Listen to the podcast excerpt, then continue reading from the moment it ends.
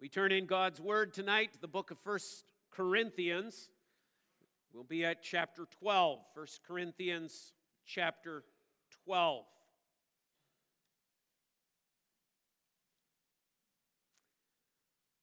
This is the second of our messages uh, from these particular articles of the Belgic Confession dealing with the church. A couple of Lord's Days ago, we talked about the preeminence of Christ that Scripture gives, that He is the highest, the ruler, He is over all.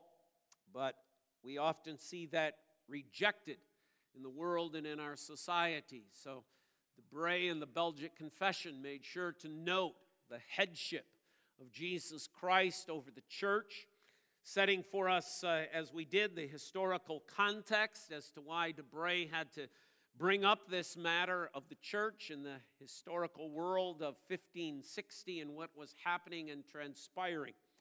But also the fact that God's word illustrates for us that passage from Colossians. He is the head of the body. And so the church is known as the body of Christ. Now, there's many illustrations that the Bible uses uh, to give to us what the church is. It is the pillar, the foundation of the truth. Uh, many other passages we could have salt of the earth, light of the world, uh, also reflect that which the church is. But perhaps the one that is predominant in Scripture, the one that perhaps is given the, the most uh, words and pages on the pages of Scripture, is the illustration that the church is a body. And we talked about the fact two Sundays ago that, that as that, when you think about a body, a body is defined. It's not an amoeba, it's not ever moving and oozing and so on. It is defined. A body has definite limits to it, as well as definition to it. And the body is made up of many parts that all function within the body. But in that passage and in that section uh, from Colossians, we were noting specifically that the church as a body has a head, and the head is Christ, not the Pope. He's not the head of the church. Christ is the head of the church. That was the point that Paul is making to, to the church of Colossae as well. Now, as we go to 1 Corinthians chapter 12, we're going to carry on that illustration of the church as a body from perhaps the most famous passage dealing with that here in 1 Corinthians 12, beginning at verse 12. For just as the body is one and has many members, and all the members of the body, though many, are one body, so it is with Christ. For in one spirit we were all baptized into one body, Jews or Greeks, slaves or free, and all were made to drink of one spirit. For the body does not consist of one member, but of many. If the foot should say, Because I am not a hand, I do not belong to the body, that would not make it any longer less a part of the body. And if an ear should say, Because I am not an eye, I do not belong to the body, that would not make it any less a part of the body. If the whole body were an eye, where would the sense of hearing be? If the whole body were an ear, where would the sense of sm- where would be the sense of smell? But as it is, God arranged the members of the body, each one of them as he chose. If all were a single member, where would the body be? As it is, there are many parts, yet one body. The eye cannot say to the hand, I do not need you, nor can the head to the feet, I have no need of you. On the contrary, the parts of the body that seem to be weaker are indispensable. And on those parts of the body that we think less honorable, we bestow the greater honor. And our unpresentable parts are treated with greater modesty, which our more presentable parts do not require. But God has so composed the body, given greater honor to the part that lacked it, so that there may be no division in the body but that the members may have the same care for one another. If one member suffer, all suffer together. If one member is honored, all rejoice together. Now, you are the body of Christ and individually members of it. God has appointed in the church first apostles, second prophets, third teachers, then miracles, then gifts of healing, helping, administrating, and various kinds of tongues. Are all apostles? Are all prophets? Are all teachers? Do all work miracles? Do all possess gifts of healing? Do all speak with tongues? Do all interpret? But earnestly desire the higher gifts. Thus far, the reading of God's word. Let's again bow in prayer. Our Heavenly Father, we thank you for this part of Scripture that you've given to us. We thank you that each member is important in the body of Christ. And thank you for your care for the body, uh, for the church. I ask that you'll be with Pastor Bob as he explains this Scripture to us. I ask this in Jesus' name, amen. Amen. I want to look at three things in regards to this picture, this illustration that the Holy Spirit gives to us in the Word of the church. First of all, that the church is alive. Secondly, that the church is necessary. And thirdly, this whole issue of the church raises some questions that we need to face and look at. First of all, then, the church is alive. And the reason the church is alive is because the head is alive. So now we have to go back and and merge into this the Colossians passage where Christ is the head of the body. Why is the body, why is the church alive? Because the head is alive. Paul, in a few chapters from this, is going to give to us the great exhortation and teaching on the resurrection of Christ. If Christ has not been raised, then your faith is futile and you're still in your sins. The whole thing is hopeless, the whole thing is pointless if Christ has not been raised. If the head is not alive, if the head is dead, then the body is dead as well. But you see, what Paul is aiming at here, what Paul is, is driving at in the larger context of Corinthians, is to point out to us the fact that Christ is alive because he is the head of the church. He was the one who has been raised from the dead. And so, once again, as Paul points out in that passage in Corinthians, this becomes one of those pivotal points of doctrine that you can't, you can't cave in on, you, you can't change, you can't alter, you can't fuzz over. Either Christ raised from the dead or Christ didn't. If Christ didn't rise from the dead, then he is still dead. If Christ did rise from the dead, then he is alive and he is the living head of the church. But there's something else that points that out to us, and that's the ascension of Christ. Because Christ is the one who has ascended, Christ is the one who has taken a position. That was Paul's point in Colossians chapter 1 that Christ has this position of preeminence. Why? Because he has ascended. He has ascended to glory. There he rules, there he reigns. He is the King of kings, he is the Lord of lords, he is the preeminent one over all things, over all creation, over all human beings, and, as Paul points out there, over the church. So, because Christ is alive, because the head is alive, the church is alive because he has ascended. So, not only does his resurrection prove this point, so does his ascension. The two are tied together. But also the fact that Christ has gifted the church. That one of the things we read about in the ascension of Christ, in, in the psalm that relates to this, is the fact that Christ, in his ascension, has given gifts to believers. And the gift that he gives is the Spirit. And the Spirit is not dead, the Spirit is alive. So, because Christ is alive, because Christ has ascended, because Christ is still at work, because Christ has given to the church his Spirit, not only is the head alive, but so is the body. Even though sometimes we talk about the deadness of the church, that can never be true. The church, by definition, can only be alive. The church can never be dead. Now, you, you can have dead worship services in the sense that there's no life in them. You, you can have a church that has given up on the truth of God's word, and therefore it is dead in that sense. But the church, the body of Christ, can never be dead. Why? Because we are forever connected to the head, and the head is alive. That is Christ.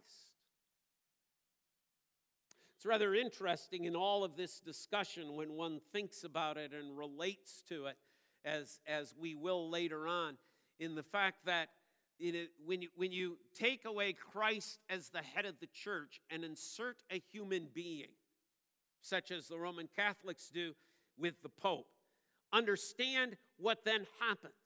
The only reason that person can be considered the head of the church is that somebody else must be thought of as dead. And it's interesting how frequently in Roman Catholic artistic work, how is Christ depicted? Dead. He's on a cross. See, that, that, that picture means something, that conveys something. It conveys the idea that there is a certain deadness there, but there is an aliveness in our Papa, in the Pope. That which obviously Debray in the Belgic Confession is arguing against because of this very scripture. Christ is the head. And so the body is alive. The body is alive because we are alive in Christ. Keep your finger here at 1 Corinthians 12. Go with me to Ephesians chapter 2. Ephesians chapter 2. Follow along as I read the first 10 verses of, of Ephesians 2 and just note all the words, all, all the statements that, that leave us with the indication that the church is alive. Now remember, when Paul writes this, for example, and you were dead in your trespasses and sin, Paul's not talking to individuals. The you there is referencing what? The church at Ephesus. So he's addressing the church. The you is the church. And you, the church, the body of Christ, were dead in your trespasses and sin in which you once walked, following the course of this world, following the prince of the power of the air, the spirit that is now at work in the sons of disobedience, among whom we all once lived in the passions of our flesh, carrying out the desires of the body and mind, and were by nature of children of wrath, like the rest of mankind. But God, being rich in mercy because of the great love with which he has loved us, even when we were dead in our trespasses, made us alive, made us, made the church alive in Christ. The body of Christ is alive. The church of the living God is alive. By grace you have been saved, raised up with him. Notice that, that theme of resurrection again. Just as Christ has been raised, so has the church been raised. As the head was raised, so was the body. Christ, when he rose from the grave, didn't have just his head walking around, floating through the air, meeting with the disciples and the 500 witnesses. It was not only his head, it was his body for a purpose to show that not only he as the head was alive, but that we as the body were alive as well. Raised us up with him and seated us with him in the heavenly places. There's the ascension. That's where we are. Why are we alive? Because we are seated with Christ in the heavenly places. So that in the coming ages he might show the immeasurable richness of his grace and kindness towards us in Christ Jesus.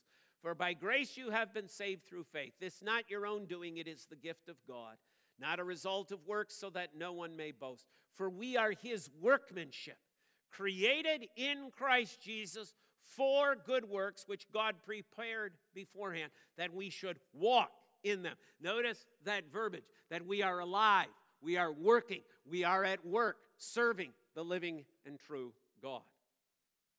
The body is alive.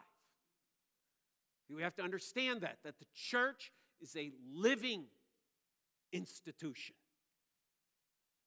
because it is the body of Christ. And we are so connected to Christ that His life, His living, is our living. But not only that, Christ has also given to us the Spirit that he poured out upon Pentecost, so that we are referred to as the temples of the Holy Spirit. Peter, in using that illustration in 1 Peter chapter 2, verse 5, refers to the church as living stones. We are the living temples. We are the body of Christ. We are alive. Understand that. The, get the point at which Paul is driving at here, in which the Holy Spirit is desiring us to come to. We sang this morning 455 and can it be, right? That, there's that one verse, right? Alive in him, my living head. There's the truth presented to us in a hymn. We sing it. Yes, we are alive. Who is alive? The church, the body of Christ. Secondly, then, if the body of Christ is alive, then the church is absolutely necessary. If the way to be connected to Christ is through the body, Christ doesn't, as it were, you see, take off his head and go over here and, oh, now my head is on this part. Now my head is on this part. There is but one body, there is but one church of Jesus Christ. Those who are gathered from all tribes, all nations, all peoples. That's what Psalm 87, our call to worship, was about. Oh, how God loves Zion. He's not talking about so much about the city of Jerusalem. He's talking about the church, the people of God. He loves the people of God. And where are they from? They're from all over the world. And what constitutes those who are part of that church? Those who have been born again in church. Now, the church doesn't grant salvation, only God grants that gift of faith. But is the church is the means by which that is conveyed. It is God's choosing that he uses the church as the instrument through which the gospel is preached and proclaimed, and it is through that proclamation of the gospel that God chooses to use His Spirit to work in the hearts of individuals to bring them out of that darkness into that marvelous light. See, the church is necessary. If we are Christ, then His body. You cannot be Christ without being a part of his body.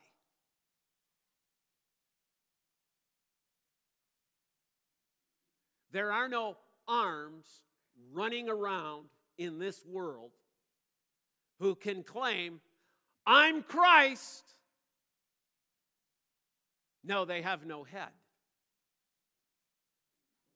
The only way to be a part of Christ is to be a part of Christ's body, to be a part of the church of Jesus Christ.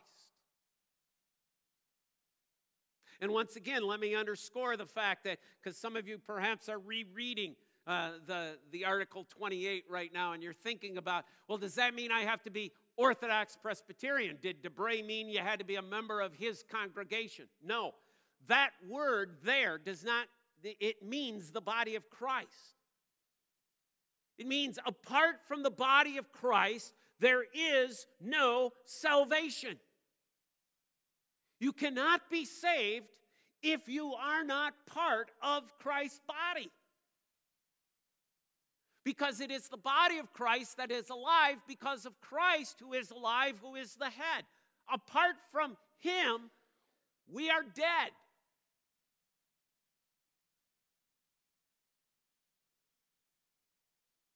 So if we're Christ, then his body. We can't function as part of the body apart from the head. And when you say, well, what, what exactly does that mean? Well, let's go back again to the New Testament.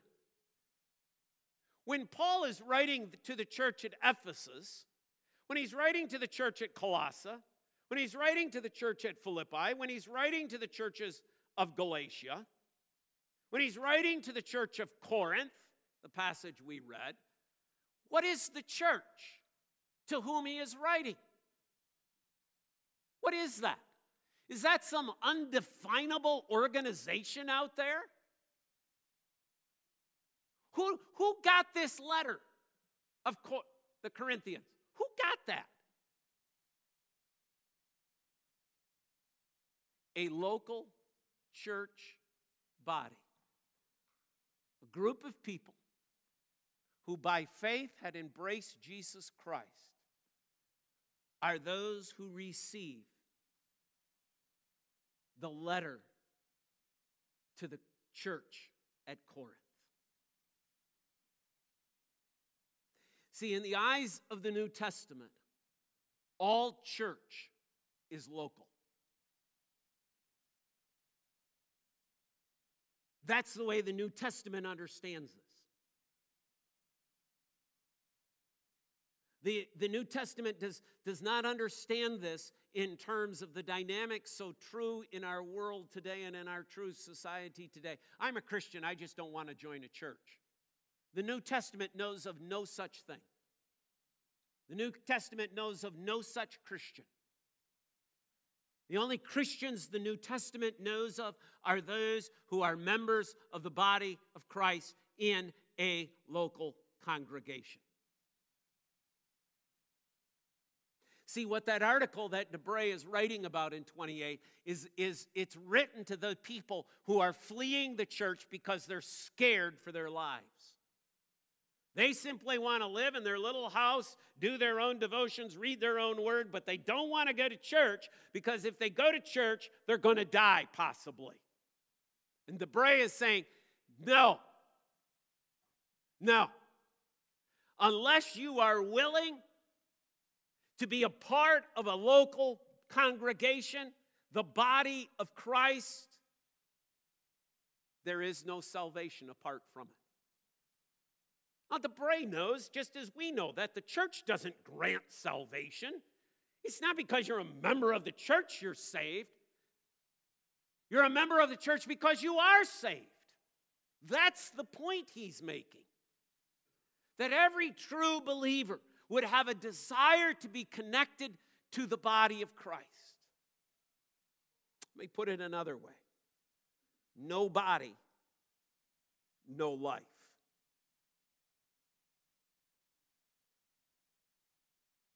if I were by accident tomorrow to sever my four fingers,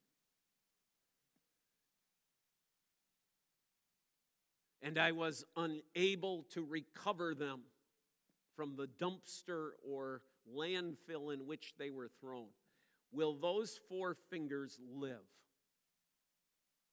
The answer is no, they're going to die. Why? because they're not connected to my body.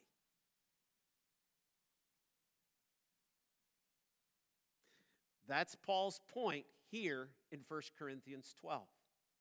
You can't separate yourself from the body of Christ and remain alive.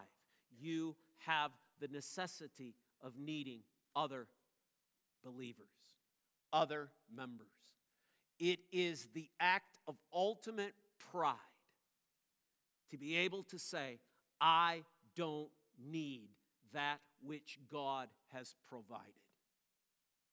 I don't need the body of Christ. I can be a Christian on my own. That is a sign of ultimate pride. And you see, knowing Scripture as we do, it is pride that is the source of our separation between ourselves and God from the beginning. So is DeBray correct when he says this causes us to be outside of the life in Christ? Absolutely. Outside of the body of Christ, there is no life. Now, of course, DeBray is not dealing with various circumstances that it may arrive in people's lives. Those people who, at the last moment of their life, give themselves to their Lord and Savior Jesus Christ. They didn't have an opportunity to appear before elders. They didn't have an opportunity to profess their faith. They didn't have an opportunity to join a local congregation. Debray is not dealing with that, but neither are you and I. And neither is the vast majority of the human society. One only has to think of the thief upon the cross, but there again we have a reminder, do we not, of the fact that this is pre Pentecost. Everyone else who is converted is always urged to be a part of the body of Christ. What do you see taking place at Pentecost? What should we do? Repent and be baptized. They repent and are baptized.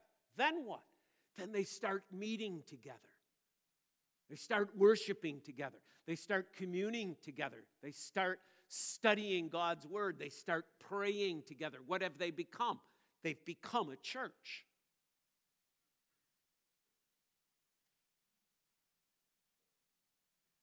Outside of Christ, you see, there is no salvation. And if the church is defined as the body of Christ, then it would also be true to say outside of the church, there is no salvation. So let me further explain one other thing that you find in Article 28, because perhaps it raises some consternation. You see, he speaks about the fact that we should separate from those who do not belong to the church. See that line?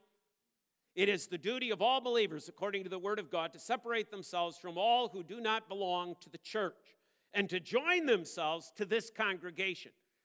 Not the First Reformed Church of the lowlands of Belgium, but this congregation, the Church of Jesus Christ. Now, why does he say that? Because you have a group of these people, these Anabaptists, who have revolted against all church, ecclesiastical structure, and everything. They're the folks who are trying to live their Christian lives, quote unquote, by themselves. And DeBray's words are directed towards them. You need to separate yourselves from the rest of those Anabaptists, and you need to get yourself into a local body of Christ. He's not talking about the fact that, well, can't I talk to my non Christian coworker about the gospel? That's not what he's talking about. He's saying you need to separate yourselves from those who think there is no purpose, no function to the church of Jesus Christ. Don't join in that alliance. Don't join with that group of free thinkers. You have to come under the lordship of Jesus Christ as the head of the church. And apart from that, there can be no salvation. Apart from Christ, we cannot be saved. Thirdly, then, this raises some questions. Question number one that it raises Are you part of a body? Are you part of the visible expression of the body of Christ in this world? Are you a member, a confessing member? Of the church, the body of Jesus Christ. And remember, I can't be a cut off hand over here in the corner and say, well, I'm connected to Christ, and, you know, this, this kind of strange thing where I'm not connected to any other Christian in any way, shape, or form, but I am connected to Christ. Now, the, the way the scriptures picture this is if I want to be connected to Christ, then I've got to be a finger, I've got to be a hand, I've got to be an elbow, I've got to be a knee, I've got to be a foot, I've got to be some part of the body of Christ. So, are you? Are you part of the body of Christ? Not have you gone through the formal exercises and so on, but are you a confessing member of Christ's body. Not a baptized member. Oh, that makes you a part of the visible church under the terms of the covenant, It makes you part of the body in until you reach an age of discernment when you have to appropriate for yourself those promises that are made to you in your baptism. And if you don't appropriate for yourself those, even though you're able to discern it, then you're not part of the body of Christ.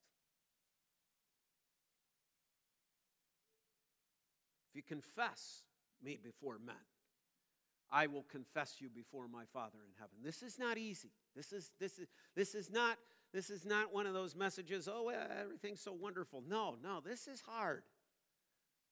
This is difficult. We all deal with circumstances in our lives.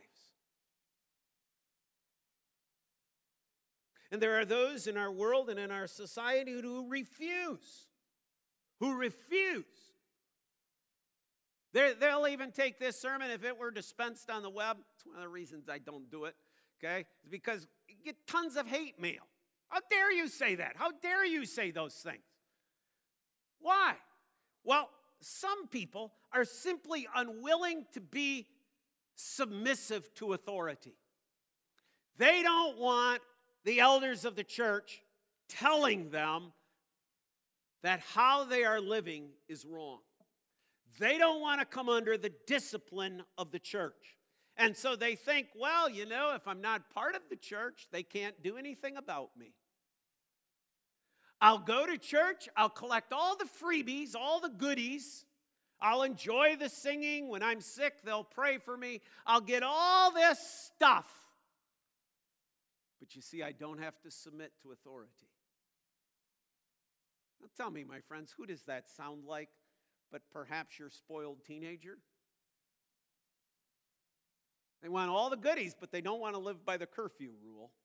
They want all the goodies, but they don't want any of the responsibilities that come with living in the home.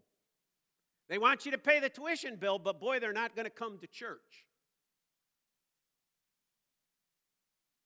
That's what we've become in our world and in our society in this generation. We've become a bunch of people who are simply unwilling to be submissive to authority.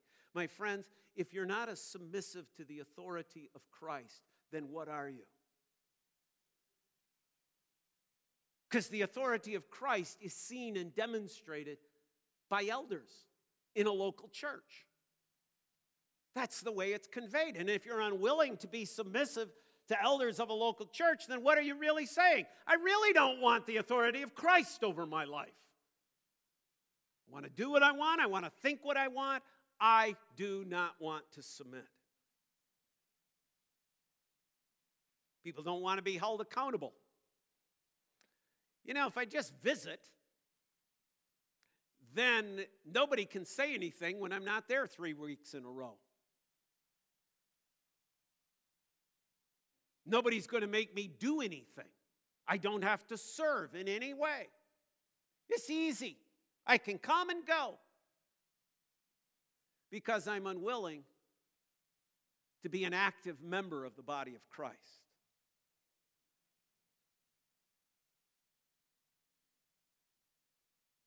First, 2 Timothy 3 7, Paul writes to Timothy about those people who are ever learning, ever gaining understanding but never coming to a knowledge of the truth. Boy, does that describe a lot of these people. Man, they know all sorts of stuff. But the one thing they don't know is how to submit to Christ and to the authority of Christ. Are you part the body of Christ? My second question is this Are you willing to die? See, when DeBray wrote this article, let me give you the historical context of what is going on. This is by Dr. Riddlebarger from the church out there in California, the URC church. And now we consider Article 28 and the obligations of the members of the church. And consider the fact that these articles on the church were written in a period of time much different than our own. As we have seen, Guido de Bray composed these articles in direct response to the Roman Church shortly after the canons and decrees of the Council of Trent had been promulgated as a direct response to Protestantism. Given the marriage between church and state typical of late medieval Europe, the actions taken by the Holy Roman Empire against Protestants were almost always done in concert with the church. If the Roman church regarded Protestantism as a threat to the well being of the church, then the empire supplied the military might to intercede. It was during this time that Spanish authorities, under the command of Habsburg King Philip II and his prime henchman, the Duke of Alva, put so many Reformed Christians to death that church historian Philip Schaff can lament the number of martyrs exceeds that of any other Protestant church during the 16th century, and perhaps that of the whole primitive church under the Roman Empire. Understand what he's saying. More people die in the Netherlands for being reformed than died under the hand of all those Roman emperors.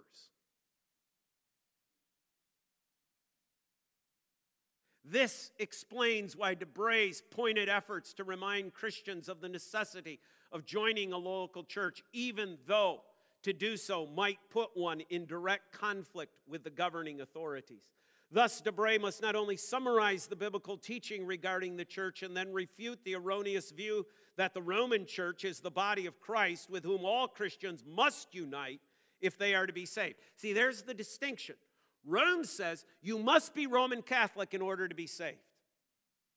You cannot be saved outside of the Roman Catholic Church. Well, that's not what DeBray is saying. DeBray is saying you can't be saved outside of the church, not a particular denomination. DeBray is leaving the door open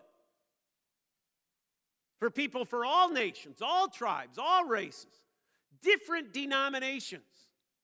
But the Roman Catholic Church, you see, closes that door and says, outside of us, outside of the Roman Catholic Church, there is no salvation. So DeBray goes into great length. He must also make the case that Spanish authorities must not confuse the Roman churches with the Anabaptists, like those who took over the city of Munster and scandalized Protestantism for generations to come. In one sense, the articles in our confession dealing with the church are in many ways a plea to Philip II for toleration, since at least 10% of the Dutch population had reform sympathies at this time. Given the horrific persecutions that Reformed Christians faced throughout this entire period, many people were undoubtedly afraid to express these sympathies publicly, since joining the church meant they might face the sword from the likes of Philip II or the Duke of Avila. DeBray must convince such people that their faith in Christ must come to public expression. There is no such thing as a secret Christian, even in times of persecution. Therefore, we must keep this historical situation in mind when we work through these articles. Our situation is completely different. We live in a land of peace and relative religious liberty. Very likely, we will not be arrested by government officials acting on orders of the Roman Catholic Church and put to death for daring to celebrate the Lord's Supper without the Roman Church's blessing, as was the author of the Belgic Confession. See, DeBray did not write these words without understanding their significance. He knew Rome would not be happy. And he dies for it. Are you willing to die for being a member of the body of Christ? This is article said, we probably won't face that, but my friends, there are 30 pastors heading away from the MRF headquarters in Kenya who most likely are going to face that reality. We have brothers and sisters in Christ today who have faced that reality. Would we? But are you willing to die for the church? Are you willing to give up for the sake of the church that which you think is important. that which you think is necessary? Are you willing to die, put to death your own selfishness for the sake of the church? Are you willing to do something for the church? Are you willing to serve your brothers and sisters in Christ?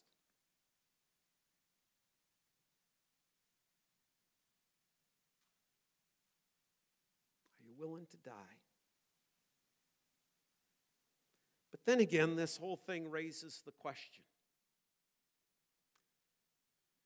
this church that Debray speaks of, this church that is the body of Christ that the Bible speaks of, what is that?